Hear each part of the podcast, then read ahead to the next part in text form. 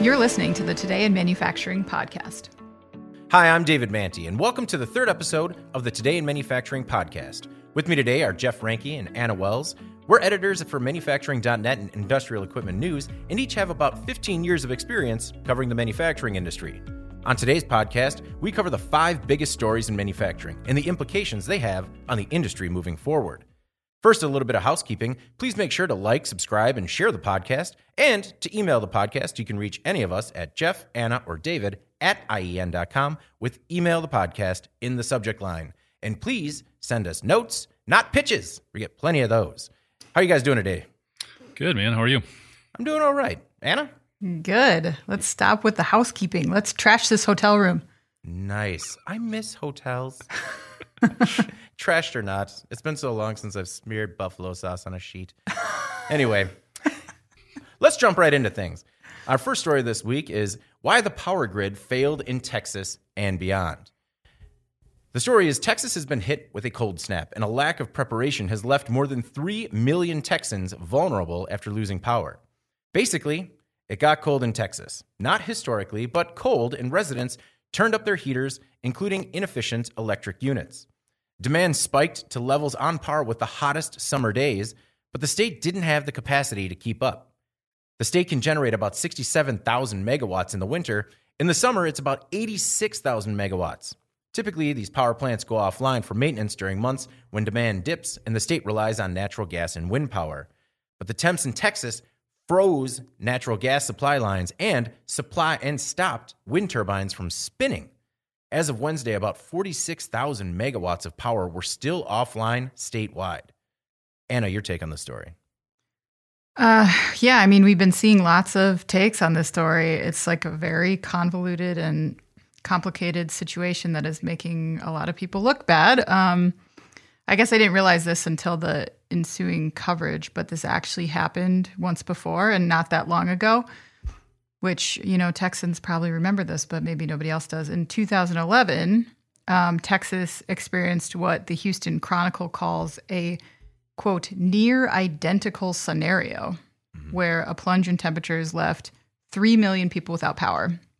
And then at that time, the feds actually got involved and wrote a report warning ERCOT, which is the Electric Reliability Council of Texas, that the state's power gen plants were not winterized in an adequate way to protect against this kind of freeze. And the report offered some guidelines on how to help prevent this in the future. But instead of mandating it, Texas regulators left it up to the power companies to either implement it or not. And the 2011 report actually cited the issuance of some of those same warnings after a similar event had occurred 22 years before that.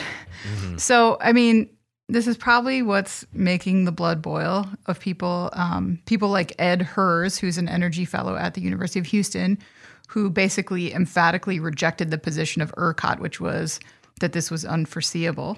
He called that nonsense. He called it not a surprise. Mm-hmm. So the big question is Does Texas learn from this? At this point, with climate change creating more risk in weather patterns, they may not have the luxury of kicking the can down the road on forcing these types of upgrades um, as this kind of weather event could come much more frequently than like once every 10 or 20 years. Right. We're already past the fool me once part of the story. Right. Right. Yeah. Um, yeah. I, you know, to your point, these gas fired plants and wind, tur- wind turbines can be winterized, you know, and that 2011 reports, they were advised on those changes, but they were voluntary and expensive. And I think it's also important to note that they did do some of those upgrades to the plants but, and then they prevented a similar incident in 2018, but the weather this year was still much more extreme. Uh, Jeff, what were you thinking on the story? I mean, we remember 2011 because the Packers were actually in the Super Bowl down there. They had the ice yeah. storms and right, stuff. Yeah. But um, when you first see the news coming out of Texas, it was kind of heartbreaking to see these people's homes just devastated by pipes bursting and, things like that. And as I looked more into this, I just got more and more frustrated and upset mm-hmm. because infrastructure appears to be one of those things that people like to talk about to get elected, but then actually doing it doesn't seem to help them get reelected. So mm-hmm. they don't do it. Same, th- you know, we, we mentioned that all of these recommendations were made in 2011 when this happened the first time, and it's happened again. This is infrastructure investment, and this comes down to state, uh, excuse me, city, county, state officials doing their jobs to take care of people. Texas, as a GDP, is the 10th largest country in the world. Mm-hmm. There's this isn't a, a typhoon hitting Bangladesh here. There is financial resources, there's engineering resources in place to make sure these things don't happen. And it's up to these local officials to do this. Mm-hmm. Infrastructure is one of those things in the US where the whole system is broken. Our way of fixing things needs to be fixed Mm-hmm. because we're relying on local municipal- municipalities to do the right thing. They go to the federal government for funds. And if we used um, President Trump's $1 trillion Infrastructure and Reinvestment Act of a couple years ago, all of these municipalities stopped even trying to put in applications for grants because they were getting kicked back. Mm-hmm. Now, whether it's real or perceived that this was due to political reasons or whatever, it doesn't matter. You don't stop because something gets hard or it doesn't work. Again, this is Texas, Mhm. and we don't have people able to get clean water. Mm-hmm. This is ridiculous to me. The Yeah. fact that there's always a reactive dynamic to these types of infrastructure breakdowns is ridiculous. And I hate to be that guy who's just like, this is wrong, we need to fix it without a solution. But the solution is there, we just need to work harder at it. Mm-hmm. The money's there. As opposed to taxing FEMA to come in and fix everything, let's be proactive. We harp at our readers about preventative maintenance in their facilities. Yeah. Come on. because it has a direct impact on their bottom line. Whereas these guys are just, you know, they just want to be more po- most popular in the next term. um, and it also reminds me of the cybersecurity story that we did about the water plants uh, last week, just in terms of this band aid approach and kind of a, you know, well, sucks to be in Texas, but uh, Wisconsin's fine right now. So it kind of like removes you from actually the greater issue of infrastructure, you know, Well, failings. And one final thing here, I just did a little bit of research. As a percentage of our GDP, the U.S. spends about 2.3% on infrastructure improvements annually. Mm-hmm. That's less than half of what they do in Europe. Mhm. Those countries have a tenth of our GDP, and they're spending twice as much on improving their infrastructure. Yeah. I I mean, be better. I would like to add that it's going to take more than regulatory changes as well, but it could also, you know, a couple of community changes could have helped uh, sort of lessen the blow in this in particular situation. Uh, the problem stems stems, you know, from some anecdotal stories that I've heard uh, coming out of the incident, which is once the power went down, some of these residents were cranking their thermostats up to like 80 degrees so they could get as much heat as possible when the power came back on, which caused much more demand in the grid and everything to crumble as soon as it popped back online uh, you know, is it too much? Kind of to your point, like, uh, is it too much of a pie in the sky sort of thought to think a we can do this on a regulatory level, and do you think it's too pie in the sky to think that a community can come together and just say, hey, if everyone keeps it at sixty and turns off their appliances, we should make it. Oh, I think I think that that's reasonable to ask. I think that it wasn't clear to anyone. I think these, you know, these residents, they didn't know. They didn't know that. Uh, you know, I- my guess is that they were not planning to break the power grid with their actions. You know, um, and that's to, to Jeff's point. Like these are some really basic things, like to establish those kind of best practices and make sure that they are communicated to the communities and well written and easy to understand so people know. I mean, we've uh, you know, look back to like the World War II and there was all kinds of rationing of things and people like pulled together and, you know, did drives for whatever type of product that was needed. I mean, people can do this and they will do this. I just um I don't think anybody knew what to do. That's my take, but Well, and I think the mismanagement goes even further. I'm just going to keep bashing these guys because it really pissed me off, to be honest. I mean, it's, Yeah. it's ridiculous. Mm-hmm. I mean, there's people on the news talking about paying $1,500 a day to run their electricity and, he- and try to run some heat into their homes. Mm-hmm. What is that? Again, this is Texas, man. Yeah, I mean, it's, that's on. energy independence. That's what that is. That's um, that's mismanagement at its highest level. Yeah, it's extremely frustrating, and uh, our thoughts are definitely with the people in Texas, hoping that things get sorted out soon. Um, all right, our fourth most popular story this week was actually a really cool story. Uh, a first look at the new Air Force One Flying Fortress. Uh, it's a cool opportunity. This week, uh, the National Geographic Channel actually reached out to Jeff and offered a unique opportunity, a sneak peek, a sneak peek at the show, the new Air Force One Flying Fortress. The program offers a brief history on the Air Force One fleet before del- delving into the process of replacing the pair of 30 year old jets currently serving the country, the president and his staff. While the $5 billion price tag had skeptics, including Jeff, you know, The show provided a look at the 30 year old tech currently in service, and uh, it definitely seems like it was time for an upgrade. Uh, Jeff, a little bit about this, uh, the program and the.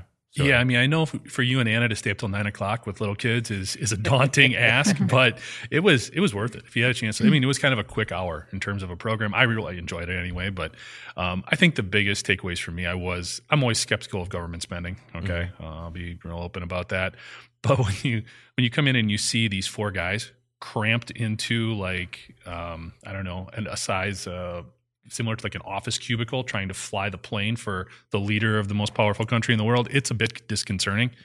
Um, as well as the analog gauges that were on the wall and a lot of the uh, 1990s-esque uh, wood paneling and stuff throughout. So i mean just from the aesthetics alone you could definitely see it was time for an upgrade. There was also some really interesting stories in the program um, you know, um, President Bush after 9/11 not being able to connect with people because of the limited communications um, technology on board Air Force One at the time. Uh, some of the other things too that they talked about, um, potential weapon systems and all that. It was it was a really interesting look, as well as just in the facility when they retrofitted these planes, Yeah. where they basically had to figure out a way to take the weight off so they could do some work, but without bending because it's you know it's a 350,000 pound fuselage. Yeah. So the engineering involved was it just it was really cool to see these folks do this. Mhm. I got to say, I didn't get a chance to see it because you sent over the preview link, Yeah. and uh, it had expired. And not only did it expire, it like gave me this sassy message that's like, "Looks like you took too long." And I'm like, "Man, it was a recommendation." so I haven't seen it yet, um, but we're looking for it on our many apps that we have on our smart TV. One of them's got to have it. Uh, Anna, your thoughts on Air Force One? You got sassed by Nat Geo. How does that feel? I felt it felt so. It felt like a reprimand from a teacher. Just like put on your dunce cap, sir. Sit in the corner, David. Yeah, that's such a thing that I You're had in to detention endure. for being late. They wrote your name in on the chalkboard in the corner and the, under the thing that says "Do not erase." I mean, if there's one thing I'm going to take heat on, it's typically punctuality and tardiness. So I'll Well. I think this goes back to the um, the geography issues that we had in the first episode. Yeah. a lot Oh, of was- baggage is Air Force um, with elementary school. I think. is Air Force One uh, was Air Force One worked on in Spokane, Washington? It was not. Okay. Okay. Uh, Anna, um, any major issues that you saw with Air Force One? Air Force One. You know, we did a lot of coverage with, um, you know, Trump's sort of negotiations early on uh, in his in his administration. Yeah, yeah, exactly. Like, um, I think like so much has happened in the Trump presidency, including but not limited to obviously the COVID nineteen pandemic, that it's almost hard to remember that the cost of Air Force One was a big point of contention at the beginning of his term. Um, and he was very firm in his belief that the cost of Air Force One was way too high. And $5 billion does sound like a lot. But I think Jeff is on target when he points out that there's a lot of bells and whistles required here that don't, you know, you're not really thinking about, Right. including that massive 350,000 pound fuselage that I think is that big because it needs to be able to, like, they need to be able to stay in the air for like an indefinite amount of time. And that actually, th- like, that can be refueled um, with an aerial tanker, but I think it goes like 14 or something hours before then, which is crazy. Yeah, I didn't see the time. It's like 8,800 miles. the Wow. ones Oh, okay. Yeah, it's crazy. Okay. But you know, on uh, uh, like on the other hand, like some of the non-standard features that they have on Air Force One, um, including include the ability to withstand an electromagnetic pulse caused by a nuclear explosion, which I don't think they're like applying that to a standard aircraft. So I'm guessing that that's not cheap, but I don't know the numbers on that. Okay. Um, but I do know that we got um, a decent deal on the planes themselves uh, before the retrofitting started, and that's essentially because a now bankrupt Russian airline called TransAero had ordered four 747-8s from Boeing back in 2013, but they never paid for them. So Boeing built the first two, and then they sort of cut their losses and wrapped the engines until they could find a buyer, which put the Air Force in a good position to negotiate. So they got like liquidation prices on whatever, well, like on an airplane. I don't know what, right. whatever that is on an airplane. Like deals, deals, deals. Right. Always looking for a bargain, even for the president. Right. Um, so I, I noted that in August 2019, the Air Force, uh, were, the Air Force ones were said to cost about 5.2 billion, like we talked about, about 2 billion more than the estimates from 2016. Uh, Boeing now was will reportedly be paid 3.9 billion dollars to build the jets, and the additional 1.3 billion is going to new hangars and other infrastructure co- costs. So one of the things I was curious about is did we actually make a deal or did we just stop talking about the 1.3 million that we put into infrastructure costs and hangars just like and the other thing was uh, you know at the time president trump said that he quote added things. And uh, you know so the base sticker price for the two 747 800 aircraft would be around 700 million dollars each right? So that's about 1.4 million. So i was wondering jeff did you see 2.5 billion in bells and whistles in there? Well, a million feet of new cabling. Um, potentially, and they, they, this was hypothetical, and they talked about some of the other defense systems, like you know the shielding for the nuclear blast. That's that's real. yeah But they also talked about missile defense systems being embedded within Air Force One. Um, so you know, if if Air Force One truly can shoot lasers out to to take out incoming missiles, yeah I think that's where a lot of it came from. Oh, very good. You know, um, one thing that I also want to add is uh, a story that we covered um, recently about uh, Hermes and uh, or Hermeus. Uh, basically, they're the company that won a contract in August this year to build a hypersonic Air Force One, and they've designed an engine capable of boosting the presidential jet to Mach five. That's about 3,300 miles per hour, or five times the speed of sound. Now, the transatlantic trips with this new jet would take less than two hours. And they're going to have a demonstrator aircraft in five years, an actual plane in 10. So, 10 billion? Still less than a trip, uh, you know, to the International Space Station. So Let's start charging Biden for the snack box. Maybe we can recoup some of our costs that, that way. right? To use the blankets and pillow. Um, all right, on to our third story after addressing the huge, incredible construction sound from the room behind us. If you can hear that, sorry, there's nothing we can do. We spoke to them. They are unkind people. They are building a model train back there with um, tack hammers, I think. They essentially said we're uh, we're building a new suite for the second biggest company in Madison, maybe the largest company in Madison. So just no, no, the general no. um, the third uh, third most popular story this week is Volkswagen, a victim in EV battery spats. Two years ago, Volkswagen put up 80, 800, 800 million to expand one U.S. plant to produce electric vehicles. Now, a trade dispute is making things complicated. LG Energy Solutions said that fellow Korean competitor SK Innovation poached dozens of employees and stole trade secrets.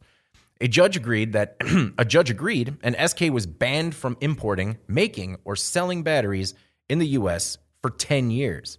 The problem is that SK has a $2.6 billion factory currently under construction in Georgia, and those batteries were earmarked for EVs from Ford and Volkswagen. The U.S. International Trade Commission upheld the decision, but with a four year exemption for Ford and only a two year exemption for VW. VW says that it is an unintended victim and hopes to at least get the, get the same four years that Ford received. Anna, does VW deserve four years? Well, I think if we want to support Volkswagen's efforts, then yes. I mean, so it's they call themselves a victim, and it sounds like sour grapes, but actually, this is um, this is a big deal for Volkswagen. Like they're arguably one of the automakers that's had a bit of an advantage when it comes to electric vehicles. They tripled their EV sales in 2020. They launched nine new electric and plug-in models at the same time, and Motor Authority pointed out earlier this year that Volkswagen sold about half the number of EVs that Tesla did in 2020, and that VW could, in fact, actually overtake Tesla in sales as soon as this year. So, you know, it might look like another spat between a supplier and a customer, but um, this battery plant is actually a pretty big deal for Volkswagen, and they are pressing the gas on electrics, which is not the illustration I should have used. They're was so plugging in the electric extra hard into the outlet. and I, my my point being that you know VW has a ton of money wrapped up in electric vehicle development, eighty six billion dollars at last word over the next five years, and so losing a battery supplier and one that would supply their only U.S. EV plant would be a massive setback for them. And as VW has said, two years isn't enough to fix this problem, especially when there is a demand on both the raw materials involved and the finished product that comes with basically every automaker in the world making a run for electric at the exact same time and leaning heavily on the supply chain for those batteries. Jeff, it sounds like uh, you know another week we're talking EVs and supply chain problems. Uh, where do you stand? Yeah, I mean, I I agree. Give them more time. I, I, don't buy into the fact that they couldn't get something in place within two years, but I, I, don't have a problem with that. Primarily because it's not just about Volkswagen's supply chain. It's not just about their product offerings and getting stuff to market. It's about this plant in Tennessee that is primarily focused on producing electric vehicles. Mm-hmm. So when you're looking at all of those jobs and that facility and all the the the effect they would have on the community even at larger, that's where my concern would go. I don't I don't want somebody in Tennessee to be penalized because uh, somebody in China doing something wrong. Uh, Korea. Korea, excuse me. Yeah. Um, so I think that's that's part of it, but I think it's also a lesson that we continue to learn. I mean, a lot of it's been pandemic focused, but just in supply chain visibility and diversity. Coming out of the last recession, we worked with a lot of metal shops, um, metal yeah. fabricators, and they were absolutely done in by the fact that they were so reliant upon the automotive sector as their only uh, customer in a lot of cases. They had to diversify. They had to go different areas. And I know we're talking about a different type of product here. It's, it's a battery for an electric car. Yeah. But I still think for Volkswagen, this has to be a lesson learned in terms of diversifying, even pumping some money into some of these other suppliers, similar to Tesla and what they've done with Panasonic and another supplier as well overseas. Um, so I think it's also a heads up at large. I mean, something like this can hopefully be kind of a uh, uh, a case study for other automakers in terms of making sure there's other folks out there capable of supplying this, uh, this vital component. Yeah, you talk about the plants, about a thousand jobs on the line, you know, uh, to make VW's ID4, uh, the electric sub or the electric compact SUV with a just terrible name in Tennessee. You know, and VW and Ford want LG and SK to resolve their dispute out of court so that the battery supply chain doesn't take a hit. Do you guys think that's you know wishful thinking that you know they could figure out an agreement where SK could just license the technology? Mm-hmm. it is. Yeah, because we all want to share. Yeah, right. Yeah, everybody likes to share stuff. Right. It's a hot commodity right now, so they're competitive. Well, the other thing is that Georgia, you know, where SK's plant is, wants President Biden to step in and reverse the decision because another 2,600 jobs are on the line at SK's plant. Now, I mean, I remain skeptical of any sort of these like job promises because I have family, my mother in law in particular, that lives just down the road from the Foxconn campus in Madison, also known as the ghost town where people get paid to do nothing. And mm-hmm. I mean, it's just so I'm skeptical, but at the same time, you know, you like to see these kind of these states taking big swings and you want to try and make sure that everything is working so that way, you know, I guess it could have an amicable result for everybody. Well, and, and I don't know the specifics around all of the employee poaching and the IP theft, right. stuff like that.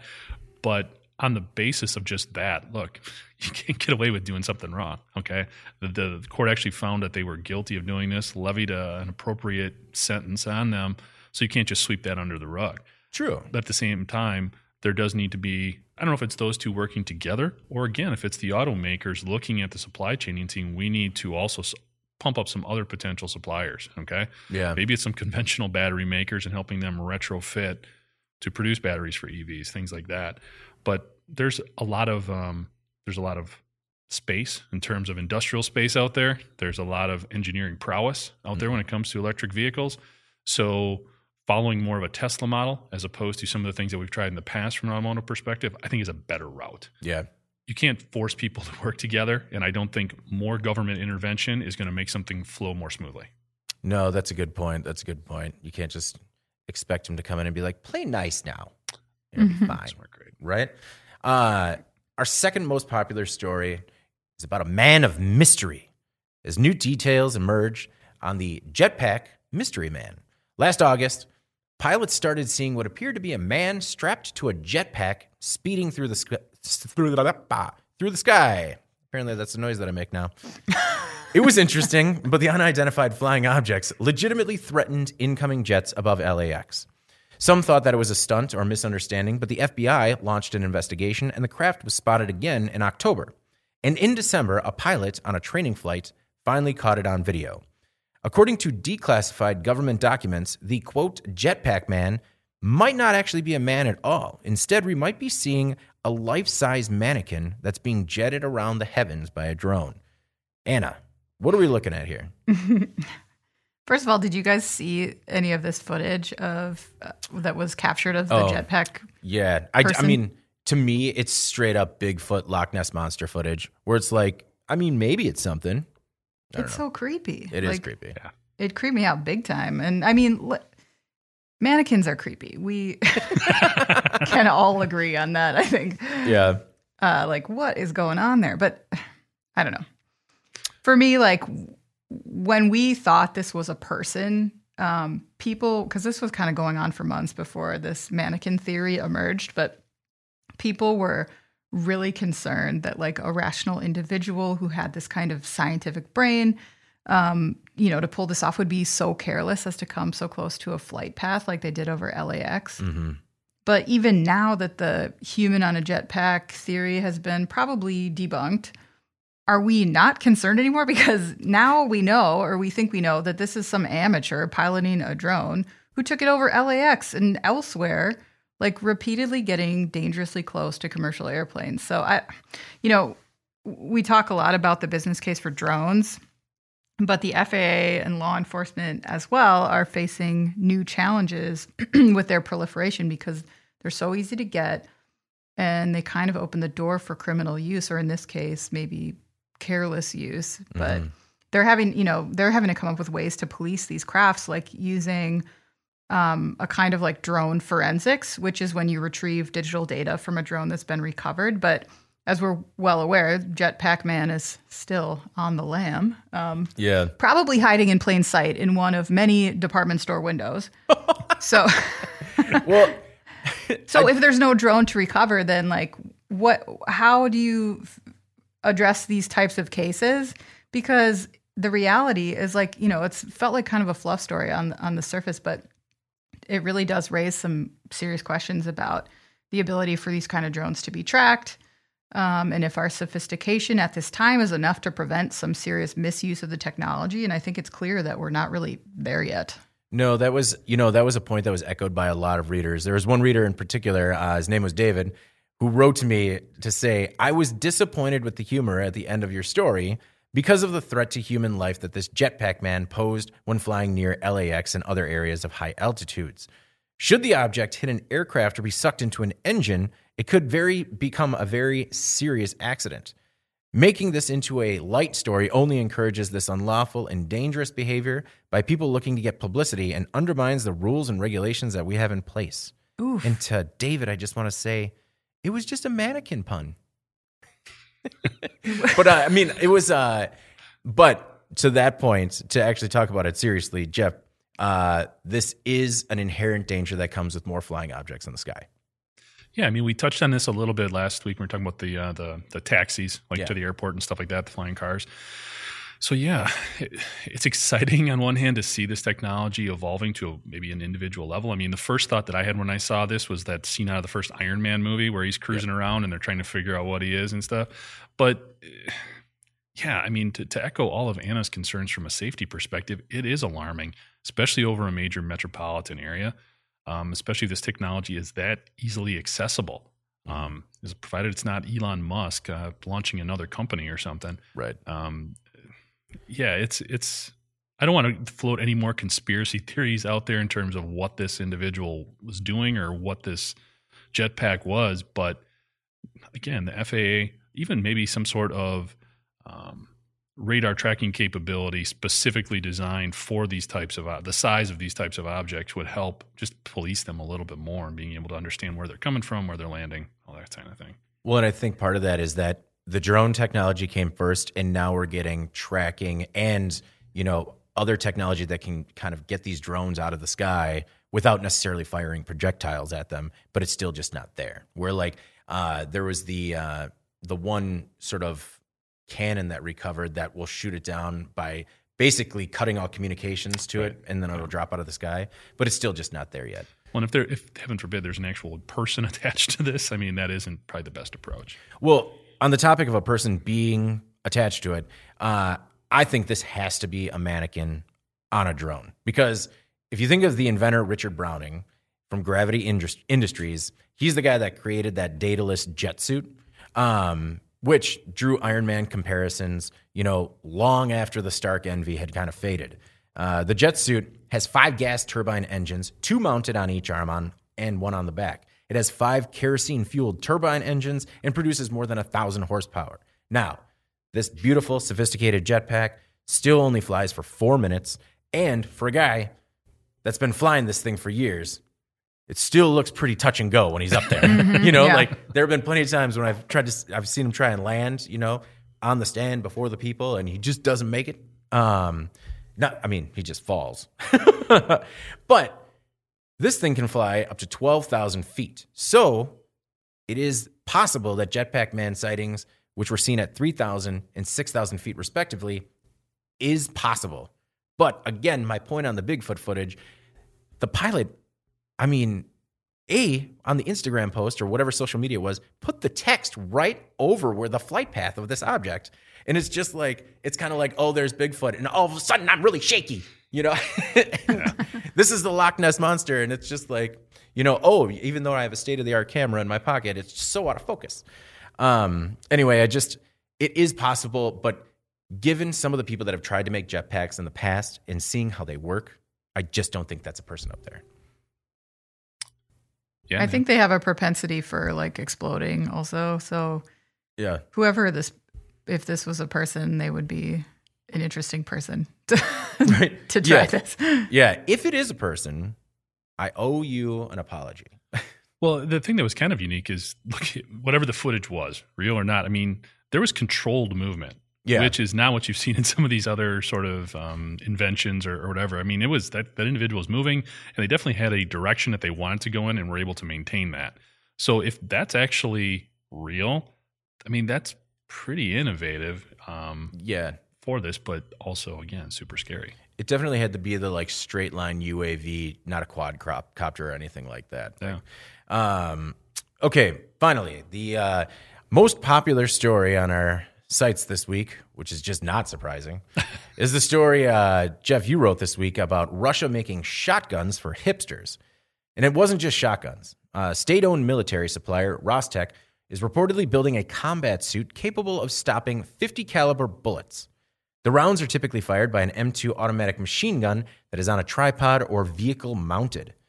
The 5 inch bullets are the one thing that most high end bulletproof armor still can't stop. But Rostec's Centurion armor will be able to withstand a direct shot, reportedly.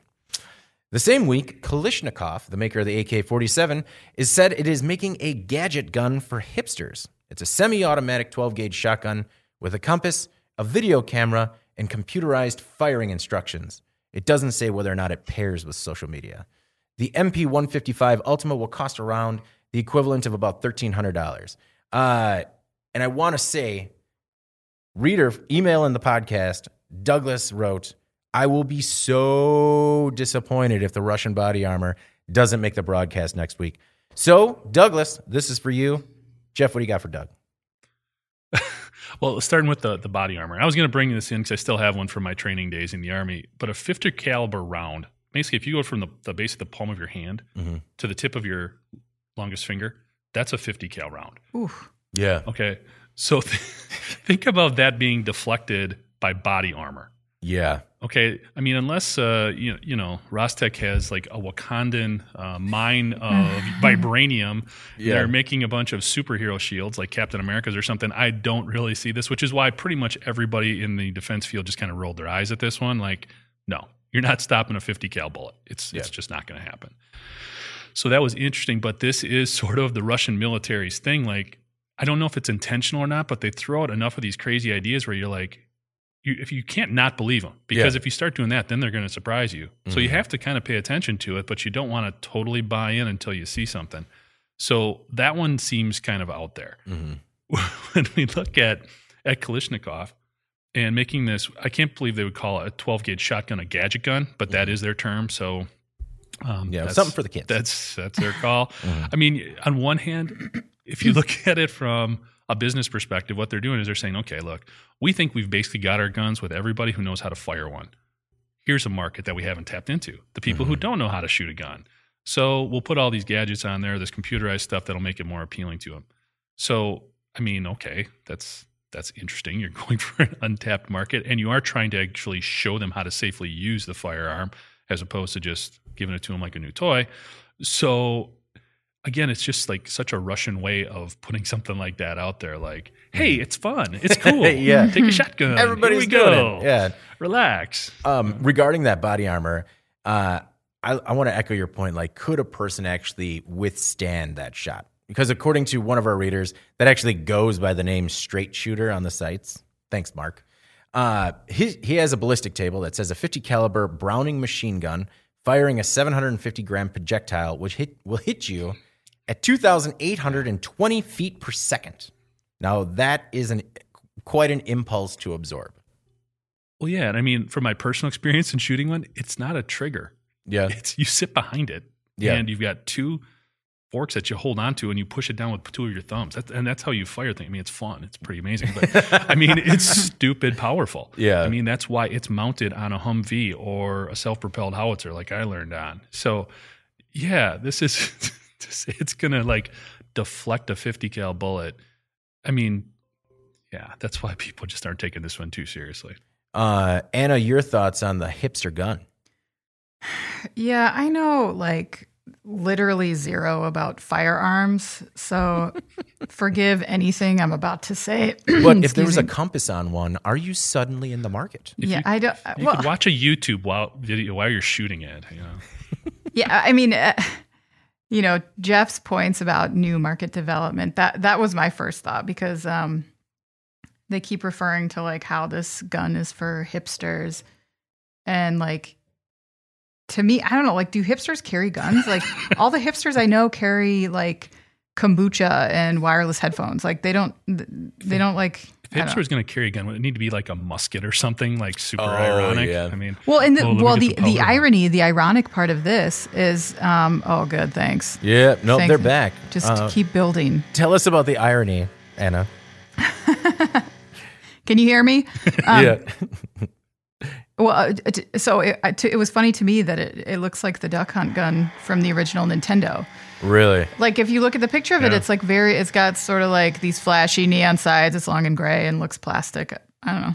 Um, so maybe that's that's how you target that group, but I don't know. The designer was quoted in the Moscow Times indicating that this gun would be a good way to involve the next generation in hunting. hmm And I, you know, I it was interesting. Like Jeff pointed out that the the gun has a program that helps teach users how to shoot, but you know, he he goes on to say that he wants people to own weapons responsibly and at the same time get a kick out of it.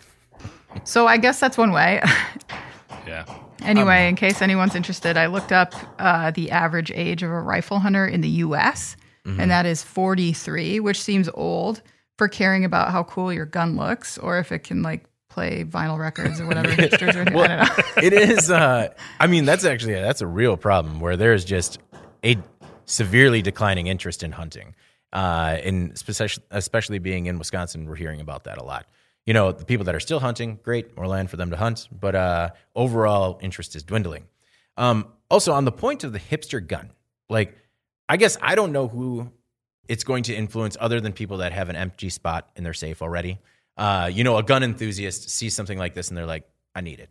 Um, but what has pushed some of the hipster friends that I have into buying guns was the pandemic. Like friends that I have that I would never think would own a gun now talk, talk openly about, you know, owning firearms. And I think that if anything pushed them into that, it was the current situation. You know, they didn't shoot need, the virus? Huh? To shoot the virus? Yeah, just shit. Well, no, it was basically like they don't need bells and whistles. They just watched Contagion a lot last March and started arming up.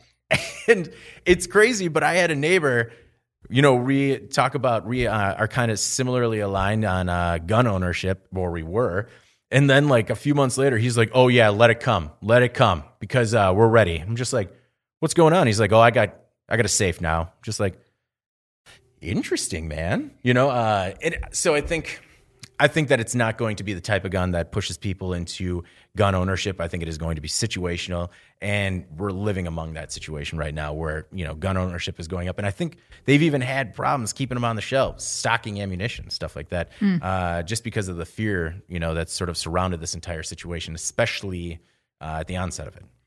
Well, one thing, thirteen hundred bucks is not cheap. Yeah, I mean that's it's not a cheap shotgun. So that's a lot of gonna make- gigs. Sorry, I worked a lot of gigs to get this new rifle or shotgun. Um, so that that's the other thing. I mean, for if that's your first exposure to a firearm, I mean that's that's an investment. So Right. Uh, well, now we move on to the next segment. Uh, in case you missed it, and I want to go first because I feel like my story is the weakest out of the three, so I want to end a little stronger. uh, whatever we can do to make you feel better, David. oh, it's going to take more than a hug, Jeff. Uh, the story, uh, the story this week is uh, cannabis is creating jobs faster than any other American industry.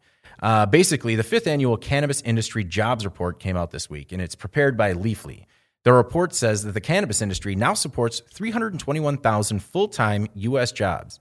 That's just in 37 states with legal, medical, or adult use markets.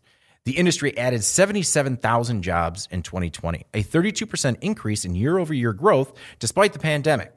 Cannabis is creating jobs now at a faster rate than any other industry. Now, when you think about 321,000 jobs, I understand that's not huge. Boeing and its subsidiaries alone have 143,000 employees. GM has 155,000 in 2020, and General Electric had 174,000. So it's not huge yet, but as the construction continues in the background, I want to say the opportunity of legal cannabis, as long as the trajectory towards legalization remains in course, on course, is undeniable.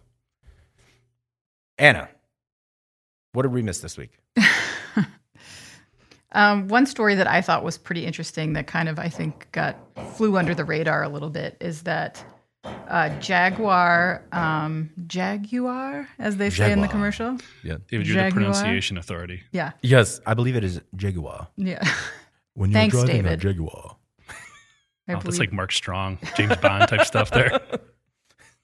Um, anyway, whatever this company is called, uh, they announced that they're going fully electric by 2025, um, which is interesting, I thought, because Jaguar Land Rover is really the first automaker to make a super firm commitment to electrification on such a short time frame. Um, you know, most automakers are investing big, as we know, but we're definitely not seeing many of them commit exclusively to the technology, and those who are, like GM and Bentley, um, have much longer timelines to achieve that designation. So in GM's case, they said that they'll phase out diesel and gas by 2035, so a full 10 years behind what Jaguar said they're doing. But of course, um, you know, GM has a much bigger portfolio to consider. But uh, Jaguar Land Rover's business unit is also um, committing to electric, so Land Rover as a separate part, right? But um, and that's on a more staggered timeline, consistent with what o- other automakers are doing. But um, you know, Motor Trend says that Jaguar was essentially quote swatting a paw at Tesla. But it's also How worth cute. noting, I think, that the premium brand has been struggling in recent years. So the alternate theory is maybe like, why not? Um, Okay. Go big or go home, you know? Maybe it's a Hail Mary, but I like it. Uh, Jaguar has always kind of been known for its mo- its like weird, almost commitment to quality. Like I once read that the valets um, that load the freshly finished vehicles onto the trains for transit, like they're not allowed to wear belts or buckles or even have like metal eyelets on their shoes to make sure that they don't scratch anything. So if Jaguar can bring this kind of attention to detail to new electric line, then maybe they can take on Tesla. Jeff, your thoughts on uh, an electric Jaguar, the cannabis industry, or let's just jump into your story, whatever your pleasure. Well, I think the cannabis thing I think is interesting. I mean, it's it, that is great job growth. What I think is going to be interesting to see where those jobs end up being.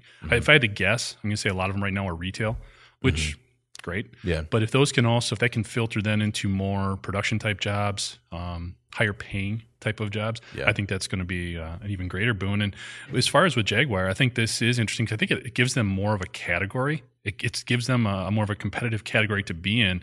I think you know they can talk about swatting a at Tesla, but I think really what they should be doing is trying to compete with Mercedes in a lot of electronic vehicles that they're they're coming out with, Okay. um, and and trying to uh, sort of jump on that train. But uh, I thought one of the cool things that caught my eye this week was um, affordable robots um, potentially making their way into the police force. Because the first thing I thought about was the iconic action film RoboCop. I mean, who wasn't a fan of Officer Murphy? Murphy. Oh yeah, I just I just watched it recently. Yeah, Yeah. I mean, it, it did get a little um, off key down to like I think there's like four of them. So they, they- Oh yeah, know, it, it, even spawned like TV. it Yeah. got kind of bad. But I mean, in all seriousness, I think this is a great concept. If they can make these affordable in terms of going into dangerous areas, very similar to when we look at drones and things in a military environment. If we can help support our police force by sending in, whether it's um, um, violent situations, hostage situations, whatever the case may be, even if it's just a dangerous environment with some known um, bad actors, Mhm. um, I think it's a it's a positive thing. Anything we anything we can do to keep law enforcement safe and uh, reduce their exposure to some dangerous environments is a positive thing. So I thought this was kind of a cool story to see. It. Now they're not going to put a gun on his hip or anything like that. Yeah. So this would be more about talking people down and assessing the situation more than anything else. But still, I, I, thought it was a cool story and a, and a positive direction for the technology. I thought it was cool uh, as well because it definitely seemed like it was going to be taking more of an ob- observe and report sort of Right. task uh, or role. And most recently, what we saw with a lot of the riots is that it was with the riots that we saw, particularly in Madison and Milwaukee, is that there was sort of a keep it contained, make sure it doesn't escalate, and then use all the footage to prosecute all the uh, all the instigators. And uh, I thought something like this, you know, which just provides that much more audio and video that they use to sort of unwrap the situation and prosecute people going forward. That was just my sort of like thought when I read it. Uh, finally, jumping into final thoughts. Uh, Anna, other than the noise that is so loud out here, I can't imagine you can hear anything in there. Uh, what are your final thoughts for this episode? I don't have any final thoughts outside of what the noise is. it's, it's someone is hammering into my brain, and it, I can't move on from it. I, It sounds like they are just on the other side of your wall. just like jackhammering, like at my feet. Yeah. yeah. David, I think we should offer our readers the opportunity to voice their thoughts on what could be creating this noise. Oh, yeah. And in exchange for the best conspiracy theory, we offer them like a free old grease T-shirt or something. Oh yeah. Oh man, I got a pile of softball t-shirts. And uh, man, actually we got drawers of IEN t-shirts. So send us anything you got cooking and uh, we'll get those out to you. Doug, send us your address. um my final thought is, you know, just again, uh the housekeeping that everybody hates to hear. Um, please make sure to like, subscribe, and share the podcast. And if you want to email those zany, zany theories to us, email us at Jeff, Anna, or David at IEN.com with email the podcast in the subject line. Again, questions and comments, not pitches. I understand the PR profession, but my goodness. One last shout out. You know, we rag on NASA, NASA a lot for some of the stuff, but kudos to them, right? Oh, man. Perseverance landed, no problems. Should be um, already some cool images coming back from that. So maybe we talk a little bit about that next week too. I think so. I just like being reinvigorated by the space industry because I find it exciting. Yeah. Are you ragging on NASA?